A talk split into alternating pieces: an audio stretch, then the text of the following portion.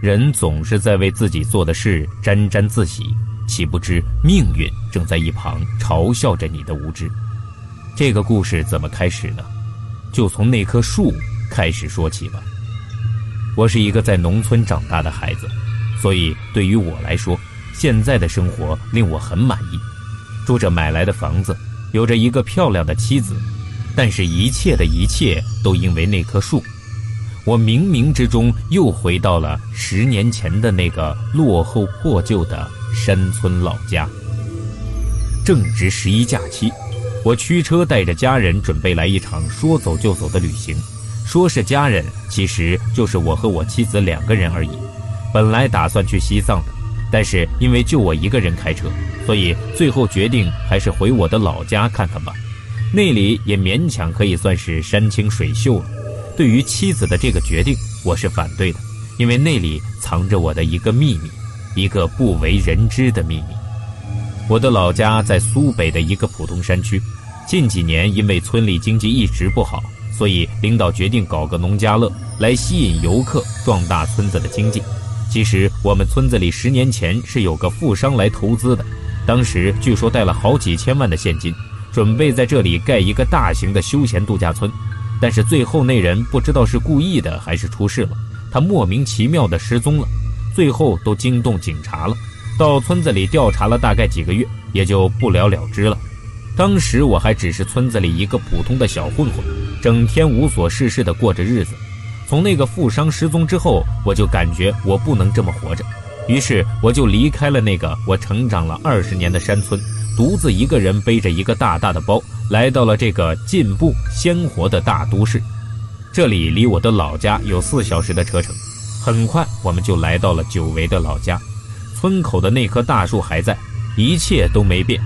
摇晃的树叶沙沙的响，就好像在欢迎我一样。但是我知道，那不是在欢迎我，而是在嘲笑我。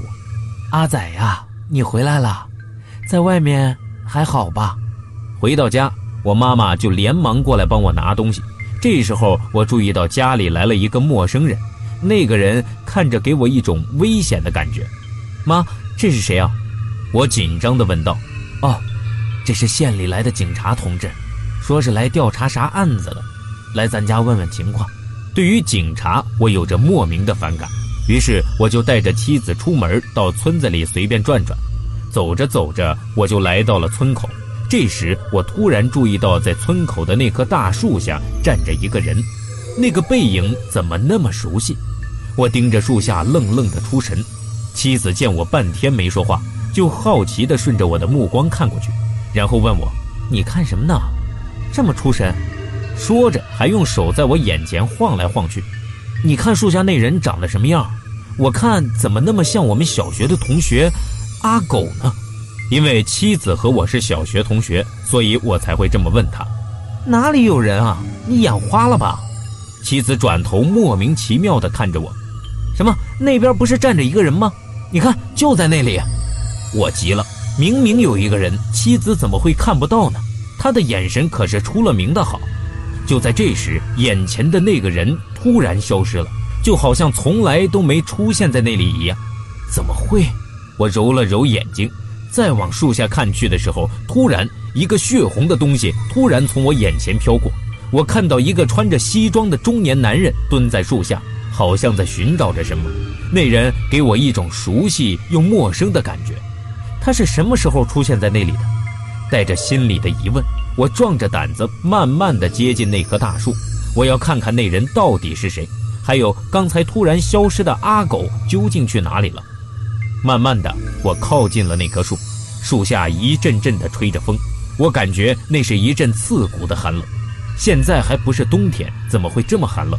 可是如果我够细心的话，就会发现那股风没有吹动树叶，这明显就不正常。